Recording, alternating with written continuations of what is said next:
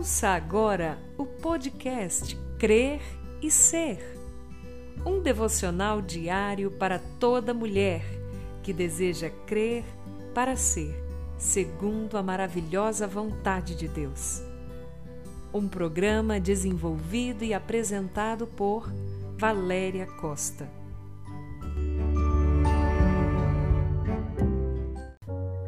Bom dia na graça e na paz que vem somente do nosso Senhor e Salvador Jesus Cristo. Esse é o seu devocional diário Crer e Ser. E eu sou Valéria Costa. Olhai para as aves do céu, que não semeiam, nem colhem, nem ajuntam em celeiros, mas vosso Pai Celestial as alimenta. Acaso não tendes muito mais valor do que elas? E por que andais ansiosos quanto ao que vestir? Olhai como os lírios do campo crescem, eles não trabalham nem tecem, mas vos digo que nem Salomão, em toda sua glória, se vestiu como um deles. Se Deus veste assim a planta do campo, que hoje existe e amanhã é jogada no forno, quanto mais a vós, homens de pequena fé. Evangelho de Mateus, capítulo 6, versículos 26, 28, 29 e 30. Nosso olhar. Os olhos são a janela da alma. Essa frase, queridas, faz muito sentido para mim. Vejam o que o próprio Jesus diz alguns versículos antes de proferir a verdade sobre a qual meditaremos hoje.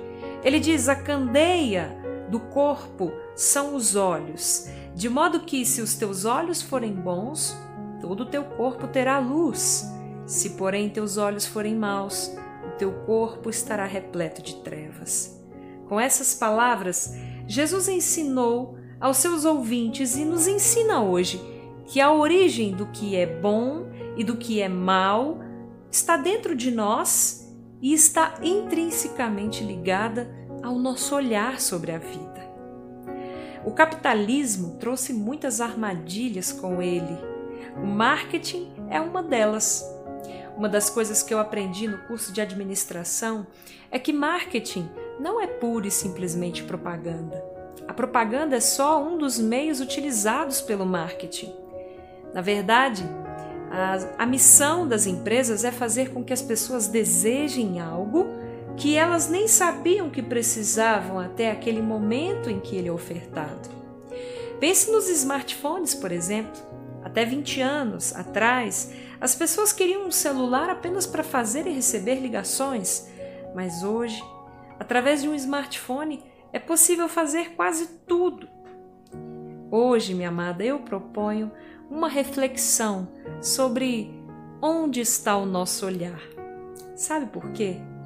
Porque o mundo nos provocará insistentemente a olhar para as coisas dessa vida e muitas vezes nós nos sentiremos inseguras por pensar que, por mais que a gente trabalhe, que a gente se esforce, talvez Nunca sejamos capazes de ter o smartphone mais novo, mais caro, o carro mais bonito, a casa mais luxuosa, as roupas mais glamurosas e de grifes, ou frequentar os restaurantes mais badalados. E se na época de Jesus, onde não haviam todas essas coisas que temos hoje, ele teve a necessidade de falar sobre a direção do olhar do ser humano, a nossa situação hoje é bem mais crítica se os nossos olhos estiverem nas ofertas que o mundo traz e se permitirmos que o nosso coração seja contaminado pelos desejos materiais e pelas comparações que fazemos entre a vida que temos e a vida de outras pessoas, nunca encontraremos descanso. E nossa vida será uma espiral de insatisfação, sempre desejando ter o que ainda não temos não por uma necessidade real, mas porque o que temos está ultrapassado. A fim de que a nossa alma não fique arraigada nas inquietações do que é material e passageiro, Jesus nos orienta a direcionar o nosso olhar para o que é simples. É na simplicidade que nós encontramos respostas que trazem descanso à nossa alma. Veja, a cidade onde eu moro atualmente tem muitas espécies de pássaros que costumamos não encontrar com facilidade por aí. Olha bem, de vez em quando nos fios da rede elétrica a gente consegue ver tucanos e maritacas. Outro dia, na minha área de serviço, eu dei de cara com duas ararinhas. Amadas, é tão bom parar para ver como elas voam em liberdade e confiança. Simplesmente vivem seus papéis sem conflito ou comparações umas com as outras. E olha, eu não sei você, mas eu nunca vi pássaros caírem mortos de fome do céu. Deus cuida deles e providencia-lhes o alimento. E isso não é o que nós precisamos? Aqui em casa, nós gostamos muito de plantas, porque, na verdade, vamos confessar, elas são maravilhosas. A beleza das flores nos encanta.